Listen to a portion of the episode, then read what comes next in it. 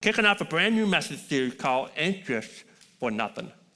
Anxious for Nothing. Uh, let me just uh, give you the, uh, the, the um, one of my favorite authors is Max Lucado. How many of you like Max Lucado? You know who Max Lucado is. He's been writing books, you know, since I was a kid. And, and I, I enjoyed a book that he wrote not too long ago called Anxious for Nothing. And so this is just a lot of uh, inspiration and uh, some uh, as I pre- uh, prepare my message, you know, I just want to let you know where uh, some of it, not all of it, but a lot of it, and some of it coming from this book. And, and it's a book you can buy. Feel free to you know, buy one, and uh, you can find it online at your favorite bookstore, and, and, and, and hopefully that you can jump in if you like to, to be a part of that. Go ahead and read, buy the book, and you can read it as well. But um, anxiety, and if you're battling anxiety, this message series is for you. Anxiety is the number one health issue for females in America today. And it's number two for men. Now, it could be number one for men, but I think men have a harder time admitting that this is a struggle for them. so, you know, we just like to act like we have it all together, right? You know, but truth be told, we struggle, men, we struggle with anxiety just as much. 51 million plus people admit to struggling with anxiety in the United States. In America, we spend over $50 billion annually treating anxiety. And it's affecting every single age demographic. It's not a grown up problem, we're also seeing it increase um, among our teenagers. The number one most anxious nation in the world is the United States. I mean, we're winning with worry. We're winning the gold medal when it comes to anxiety as a country. What's crazy is that studies have shown that people, the immigrants from other countries, that had very little anxiety. And when they moved to the United States, their anxiety shoot to the roof. And, and, we have to ask the question here, and you've been getting to think, why do we have to be so anxious? I mean, we, we, we live in the most prosperous nation in the world. We rank near the highest in terms of safety in the world. Our cars are safer than they've ever been. Medical care is better than it's ever been. People are living longer than they ever lived. In fact, we don't even let our kids go on a bike without making them wear a helmet. I remember when I was growing up, there was no helmet. I was growing up, you were lucky if your car had seat belts. you know? And so here we are. We live in a world where we should be less anxious, and somehow we're more anxious than we've ever been. Anxiety. Uh, let, me, let, me, give you some ideas, uh, uh, some definition here of anxiety. It's not on your handout note, but just, you know, anxious anxiety. It, it means a constant state of being worried. That's basic. I mean, that's, that's the no brainer. It's a constant state of being worried. When we see the word anxiety, especially in the passage of scripture we're going to see in a few minutes, the word anxiety in a beautiful word picture in the Greek language where it means to be pulled apart. How many of you feel like you're being pulled apart? You're being pulled apart in so many different directions. Now, anxiety has a relative. and that relative, it, it, it, his name is fear. Now, they're related, but they're not the same. I, I, I, call them a cousin, not so much like a brother or a sister, all right? They're, you know, they're kind of like cousins. They're related, they're, they're very similar, but they're different. And if you're taking notes, you'll kind of see the difference here. Fear sees a threat and react. It sees a threat. you see a rattlesnake, you run. you know, if you, you know, if, if, if you see a bear, you know, when we're out, when we're out west, they say if you see a bear, you know, pull out your bear spray. You know, fear, listen, fear can be a wonderful thing. It can be a healthy emotion. You know, fear, a healthy fear keeps us out of trouble. You know, and so we, we, we, we can react, and we react, we either fight or flight. I'm, I'm teaching Abigail, you know, and she had a bike already. She's nine years old, and she got a new bike on Friday. So yesterday, you know, okay, we're going to kind of, you know, let's, let's, get, let's ride in the road a little bit. In our neighborhood, you know, can ride. And so we're with me. Know, and I'm, I'm teaching her how to have a healthy fear uh, of the road. After we're coming to an intersection, you know, what do you do? You know, you stop, you look, make sure nobody's coming. You know, teaching her how to have a healthy fear. And, and so fear is sees a threat and we react. But notice, notice uh, what anxiety does. Anxiety imagines a threat and can't move on. See the difference? Fear sees it, anxiety imagines it. Fear results in, it results in fight or flight. Anxiety creates doom and gloom. Here's another way to look at it if you're taking note. Fear says, get out.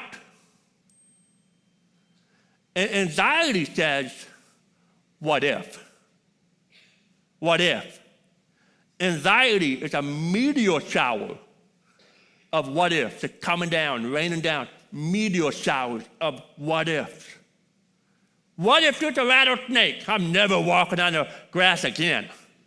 What, what if what if there's a bear in the woods? I'm, I'm never ever walking in uh, in the woods again. What, what if what if I get sick? I, am never getting out of the house. What what if the plane crashes? Well, I'm never flying. What if? And anxiety is a series of what ifs.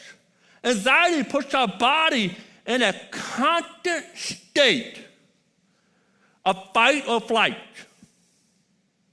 Constant. And our body's not designed to, to, to, to carry the weight of that. We're not designed to live that way. See, fear is temporary, fear is good. We move based on threat, but anxiety lingers. It hangs. You're in a constant state of what if. What, what if I get sick? What if my kids get sick? What if the market crashes? What, what if I don't get married? You know, what if I lose my marriage? What if a terrorist attack? What if a plane crash? What if I lose my job? What if we don't have enough money? And if I don't have enough money, what if the kids have crooked teeth and I can't pay for it? And what if they can't get their teeth fixed? Then they'll never get a job. You know, and what if they can't never get a job because their crooked teeth? They'll never get married and leave the house. My life is ruined forever. What if? That's what anxiety does. We, we, we're imagining. We're imagining what ifs. And it plays in our mind over and over and over again. Now, listen, if, if you struggle with anxiety, I want you to do something for me. I want you to take a nice, deep, giant breath. because just talking about anxiety just makes it anxious. just makes it anxious. You know why you get anxious in church?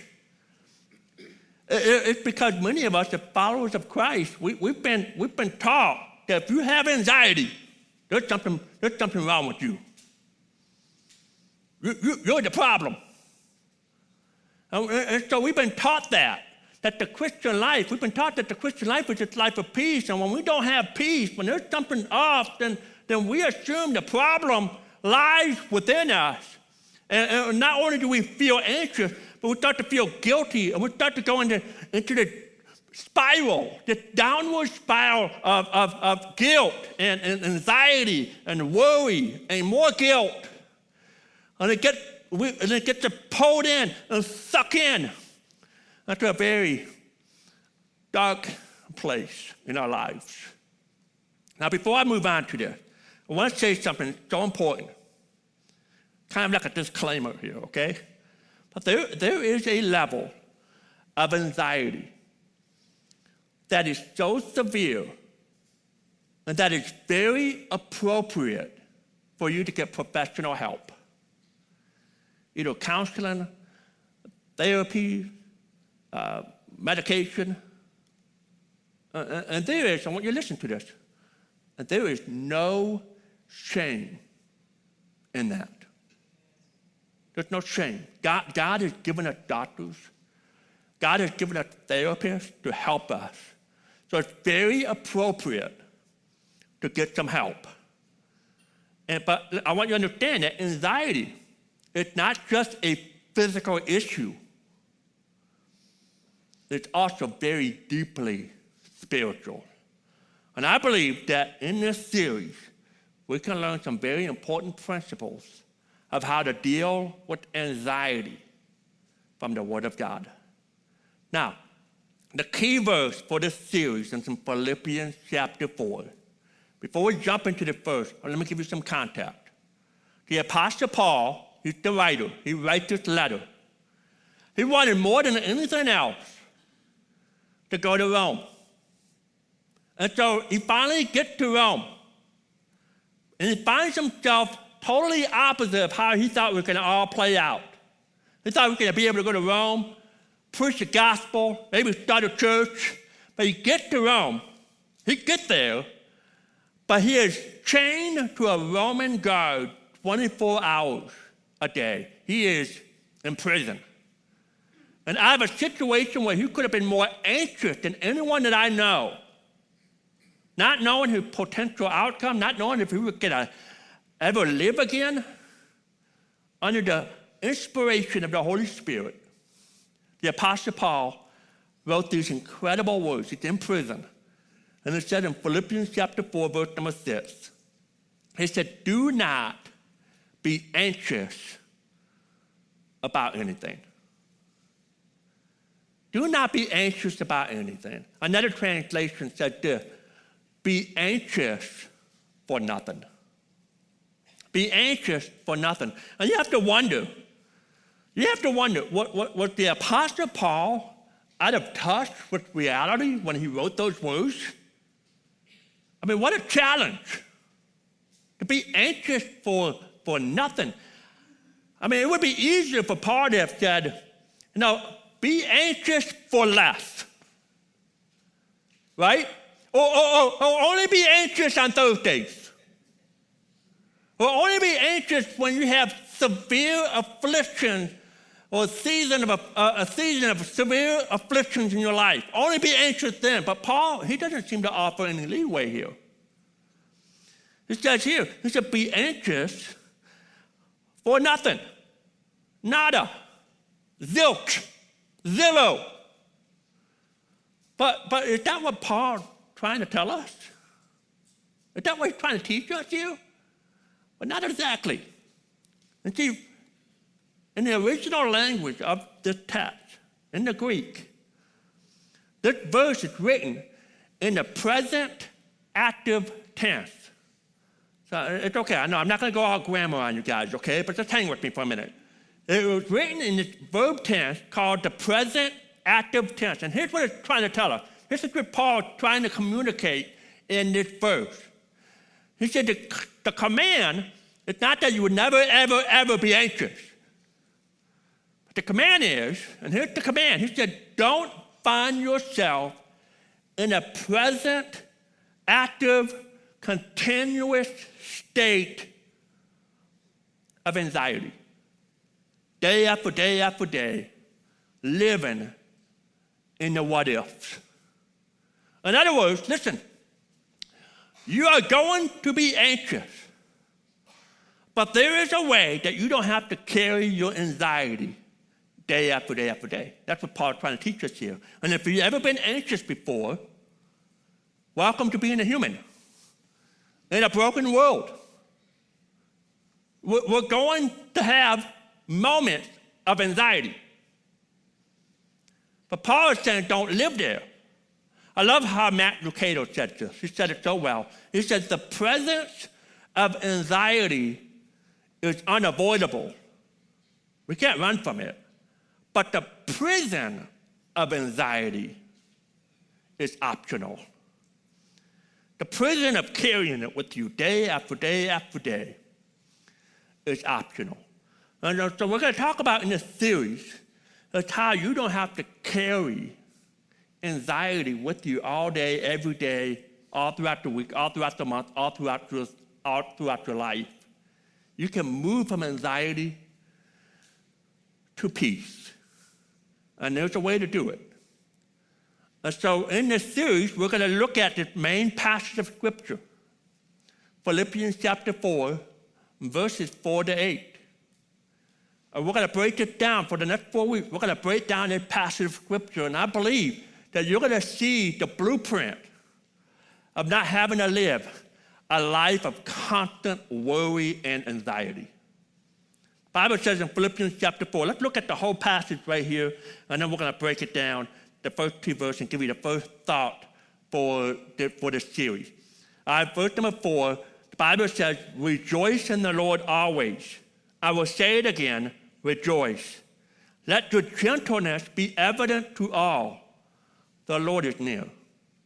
Do not be anxious about anything, but in every situation, by prayer and petition, with thanksgiving, present your request to God. And the peace of God, let me stop here for a minute. This is what we're after, right? This is what we want the peace of God. He said, The peace of God will transcend all understanding, will guard your heart and your mind and Christ Jesus.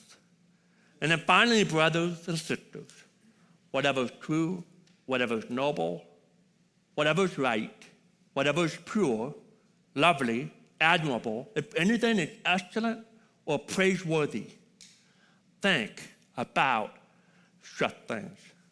Now, today, week one, I'm going to I'm gonna look at verses four and five. We're going to break that down. And at the end of this message, you might think, man, Scott, um, you didn't fix my anxiety. It's only week one. You got to be here for the whole thing. All four weeks. If you can't be here, watch it online. But all four weeks will come together, you know, as one. And so I'm going to give you week one. And, here, and here's the big idea of today's message. It's the first step to seeking peace. If you're taking note, it's the word celebrate. Celebrate.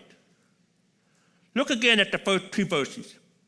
The very first thing that Paul tells us in verse number four, and he tells us how to deal with anxiety, he says in verse four, rejoice in the Lord always.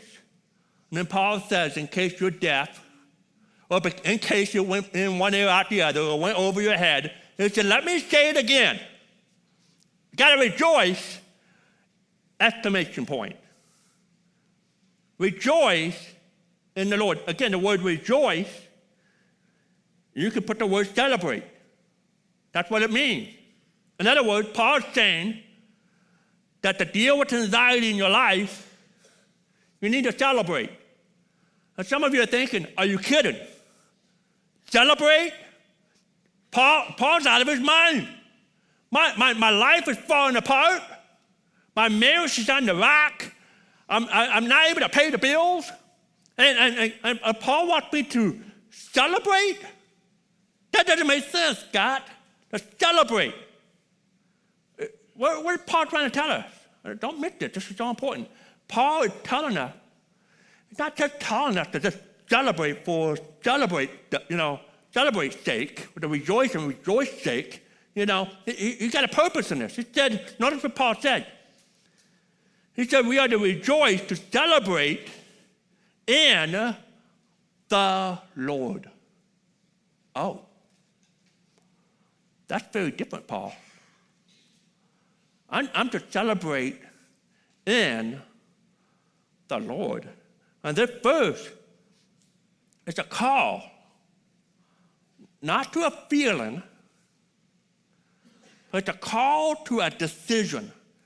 It's a call to a deeply rooted confidence that God exists and that God is in control and that God is good.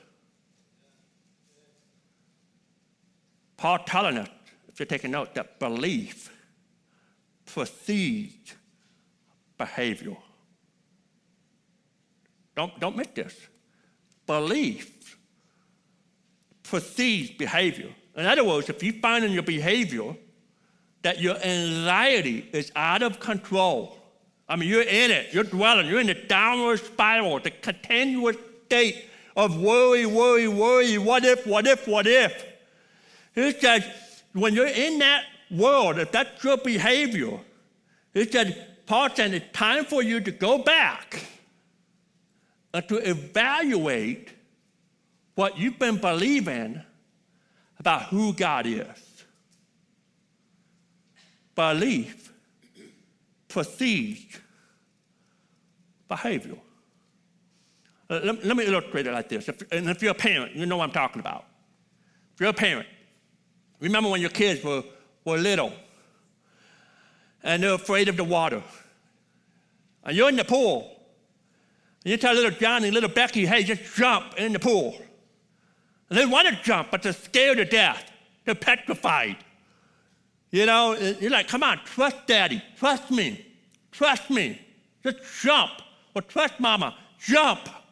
Jump in the pool. And, you know, and, and little Johnny, little Becky, they, they kind of back up a little bit and they say, okay, Dad, you got me? Will you, you know, will you catch me? I said, yes, I'm going to catch you. Just trust me, trust me. Dad, will you, trust, will you catch me? I, I, I'll be okay? Yes. And you know, you know you got him. You know you got her as a parent. But they're out here. They back up. Maybe they're going to run to the pool. Okay, Dad, I'm, I'm going to go. And they, they run and then they stop.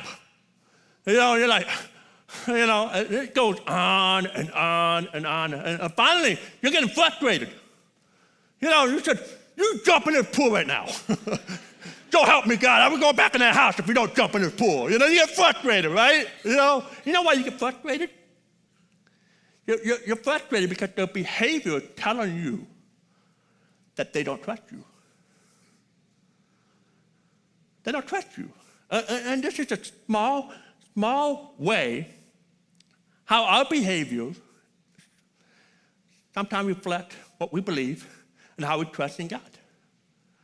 God said, trust me, jump. I said, I don't know, God.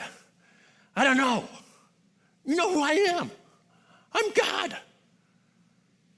Trust me. Trust me. The us. And the very first week one, part one, the very first thing you got to do to, to change your response to anxiety is to celebrate what's true about God. What, what's true about God? Well, we see this in verse 4 and 5. We're going to unpack this here. But we see these two incredible truths about who God is. And when we understand this, it will lead us to a proper place of behavior, a place of, of peace. What are the two truths to celebrate in? I got it on the screen here. The goodness of God, that God's in control. Uh, look, at, look at these two thoughts as anchors for the soul, pillars that you can rest under. And the safe spot between these two pillars, the safe place, the safe zone, is right in the middle. Right in between the goodness of God and the control of God, that God is in control. And, often, and this is it, this is the safe place. This is where you find peace a peace that passes all understanding, right here. Now, oftentimes, though, we drift We, we get outside of the, out of the tent, out of the pillars, out of the drum poles that's holding us up. We, we, we drift over here and say, God, listen, I know you're good. I know you're good. I just don't know that you understand what's happening in the world. You know, I, you get, God, I know you have good intentions. It's just not coming through for me. And you're on the wrong side. You're outside of God's peace. On the, on the other hand, we, we might find ourselves drifting over here and say, God, hey, I know you're in control. I know you've got it put together. I just don't know that you're working on my behalf. I'm not, I'm not really quite sure that you're good. I know you're good to some people, just not for me. And I know you're in control, and I, it is what it is, you know. and you're stepping out. You step out of the peace zone. Paul is saying we got to live here. This is where we're living, in between control and goodness. Control and goodness. You say, well, Scott, will I still be anxious every once in a while living here? Of course you will. You will have moments of anxiety. You will have moments of anxiousness. But if you position yourself here, you will be able to move on and beyond anxiety to a place of peace. To a place of peace. So let's unpack, again, let's unpack these two things, two thoughts. Number one, we look at this in verses four and five. We got to remember, we got to have bold confidence. We got to celebrate that God is in control. We rejoice, celebrate that God is in control. Verse number four, Paul tells us to rejoice in the Lord. Now, Paul, Paul could have used any names of God. He could have used any names. He could have said, rejoice in God. He could have said, rejoice in Jehovah. But Paul used this word Lord. And if you're taking note, here's what Lord means it means owner, master, the one who's in charge, the one who's in control. He said, Paul said, celebrate in the one who is in control. Have confidence in the one who is the Lord. Now, this is hard for a lot of us. Listen, this is difficult. We, we like to be in control of our own situation, don't we? We like to be in control of our own destiny. We like to be in control of our own results. But here's the deal the more in control we become, the more anxious we become. The more anxiety is going to come into your life, the more we try to be in control. And here's the reality the reality is this you've never been in control. We've had false pretenses thinking that we're in control, but we've never been in control. We can't control what happens to us every day. We can't control what happens when we get behind the wheel of a car. We can't, control, we can't control what happens to our kids when they go to school. We can't control what happens at our jobs.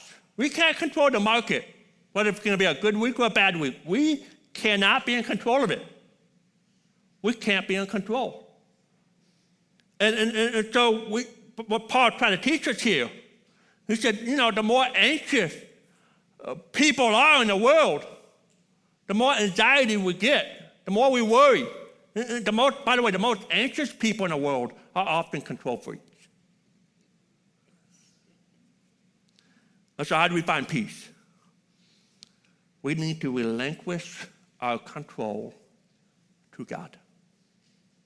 We need to surrender our control to God.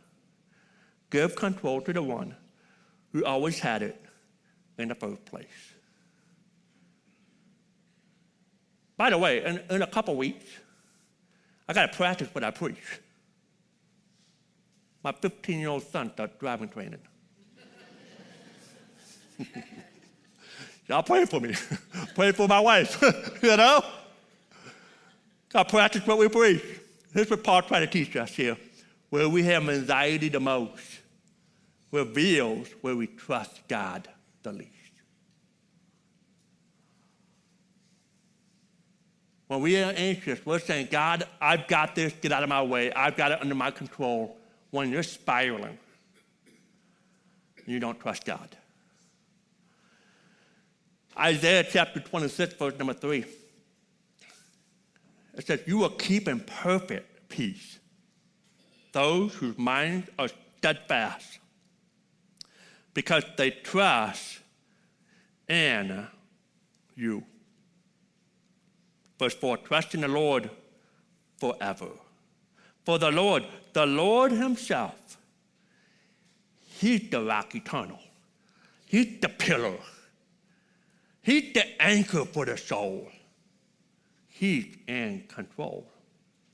Instead of trying to always control everything in our life, and you become a control freak. The Bible says do it a better way. Rather than seeking control, give control to God. Trust Him. Here's the second thought. As we rejoice, as we celebrate, we need to remember that God is good. Celebrate the fact that God is good. Watch how Paul does this in verse number five. He says, Let your gentleness be evident to all. And the word gentleness is a very interesting word. Uh, it's not like, you know, not the idea that you might be thinking of being gentle. You know, that, that's not what this is. The word gentleness, if you're taking notes, means acceptance or tolerance. It's another word. Acceptance to the slight deviations in life. That's what Paul trying to taught, Paul teaching us here. He said, "Let your gentleness be accepted of the light or the curveballs of life that being thrown at you." Yeah, life doesn't always go our way, and Paul knows it. Paul, hey, listen, remember where he's at. Paul said, Man, I'm writing you a letter in prison. This is not how I thought it was going to go, but I'm okay with it. I've accepted this. He said, let, let people, he said, let it, he said, let your gentleness be evident to all. Let people see that, you know what, I'm not freaking out. I may not like my situation. I may not like my current circumstances. But at the end of the day, I'm tolerant to it. I'm accepted to the fact. You know why he's saying this? Because in that phrase in the verse, the Lord is near. I can, I can be okay with the curveballs that are thrown at me because by my side, he never leaves me. He never forgets about me. He knows everything that's going on. The Lord is near. The Lord is good. The Lord never stepped away from his throne walking by me. He is always by my side, by me. That's why Romans 8 28, it reminds us that we know that in all things, no matter what deviation comes our way, no matter what curveball is thrown in our life, I believe that all things, we know that in all things, God is working for the good of those who love Him. And so, my friend, got to remember in the first message, we got to celebrate. We got to rejoice in the Lord. We got to rejoice that He is good, that He's in control. And we put ourselves right in the middle of those two thoughts. We live there. You believe it, you trust it, you remind yourself of it over and over and over again to live between the goodness of God and the control of God. You, you, you tell others about it. You invite others in community. Oh man, this is why small group is so important.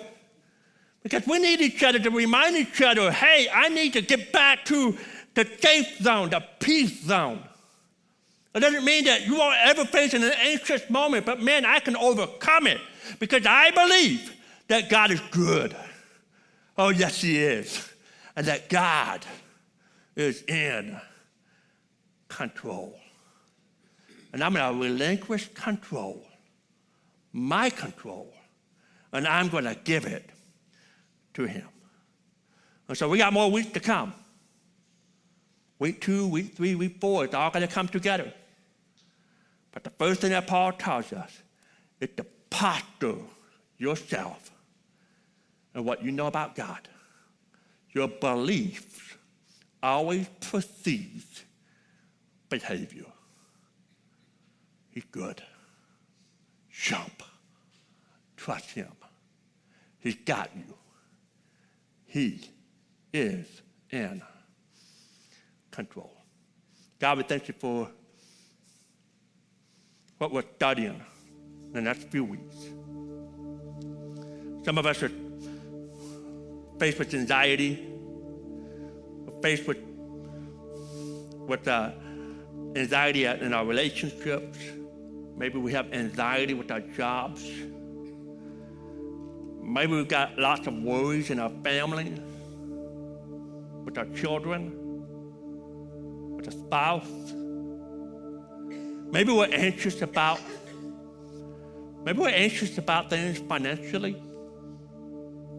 Maybe we're anxious about the what ifs of recessions and inflation and all that's going on. And God, help us. No matter what circumstances come our way, help us to celebrate in you that you are God, you are good, and you are in control. I pray for the week to come as we unpack this amazing passage of Scripture. Unpack it some more so that we can live a life of peace that can only be found in you. In Jesus' name, amen. Here's a challenge. Got a couple things here. Our challenge is by the end of this series that you will memorize Philippians chapter 4, verses 4 to 8. Now we're going to do baby steps. So this week, memorize verses 4 and 5. Easy, the short. All right? You got this. But man, it's the scripture, dwelling on the scripture that help you. That will help you. So write these verses down, put it on a, a post-it note, Put it on your refrigerator, on your bathroom window, and your car, board, you know, car dashboard. Put it wherever you can see it to remind yourself, I am to rejoice in the Lord. Even in the middle of my bad situation, I can still rejoice that God is good and He's in control.